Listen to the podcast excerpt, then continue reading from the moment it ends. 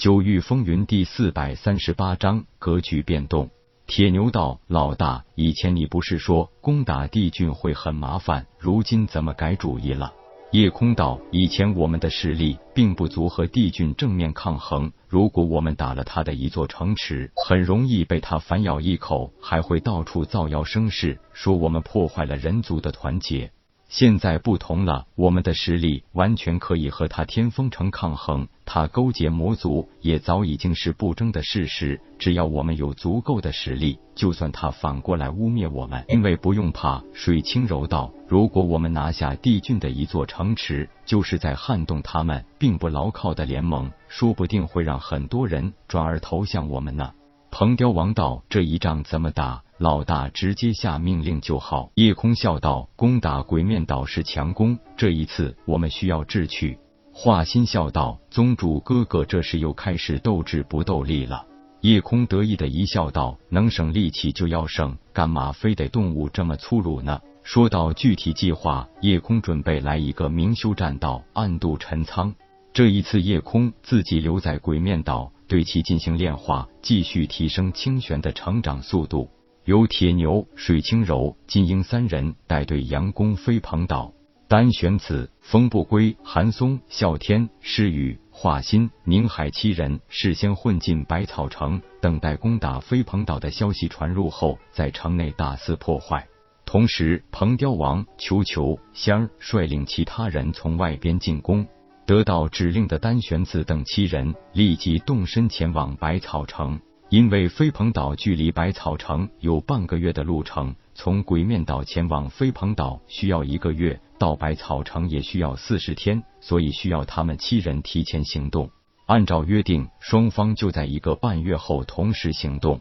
其实，在鬼面岛内部传送通道被毁的那一刻，明暗和帝俊已经清楚，鬼面岛彻底落到震天盟的手里。所以，明暗一方面命令手下时刻关注震天盟的动向，一边加派人手增强防御，而重点也就是飞鹏岛；而对外反而让云岚示之以弱，故意让震天盟觉得飞鹏岛有最强的防御法阵，根本不屑于派重兵把守。当然，明暗也把距离鬼面岛很近的兽王岛做了更加严密的防控，以保万无一失。丹玄子等人都是生面孔，利用不同身份分别混进百草城，其实并不是一件难事。毕竟每一座城池不可能为了怕震天盟攻打，就闭门阻挡所有进出的武者。仅仅十天，鬼面岛彻底消失不见了。当然，随着清玄的壮大，无尽虚空又进一步缩小了。虽然范围挺大，但也不是所有人都能很直观感觉到的。不过，夜空也发现了一个也许很严重的问题，那就是清玄已经彻底游移到了太虚天九域最边缘，不但从属上已经脱离了太虚天辖制，就连位置都要脱离太虚天范围了。也让他很清楚的察觉到，在太虚天九域以及无尽虚空之外，的确还有更广袤的世界。而且，按照问天的说法，自己很可能就是来自那个临近的世界。看来，等到解决了无尽虚空的问题后，也是时候跨越天位面的壁障，到另一端的世界去看看了。毕竟，找出自己身世的真相，一直以来也是他的一个心愿。夜空意识到，随着清玄的不断壮大，很快就会脱离太虚天范围。毕竟，一个空间内是不会允许有两个天位面存在的。把清玄培养成天位面，那自己就是一天之主，想想都是很酷的事情。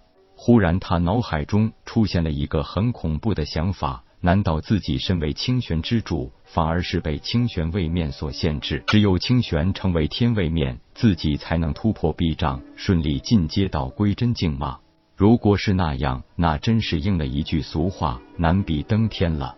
这些年来，清玄的成长速度已经极快，从当初最小的一个界面，成长到了如今仅仅是九域最小一域的五分之一大小。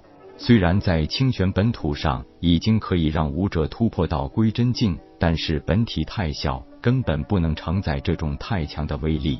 想让清玄成为真正的天位面，最少也需要达到太虚天十分之一的大小，连千分之一都不到。这以后的路还真是太漫长了，虽然这方面让他有那么一点头大，可是，一路飞往百草城的途中，也从球球那里得到了一个好消息。双方里应外合，顺利而且轻松的拿下了百草城，并且有大批武者正式加入战天盟。得到这个消息的夜空，立刻火速前去与铁牛、水清柔等人会合。此时完成了佯攻计划的铁牛，也已经带队往百草城方向赶来。在夜空、铁牛、水清柔等人赶到百草城时，已经恢复了秩序。战天盟接管了百草城，正带领民众尽快修复被毁掉的建筑。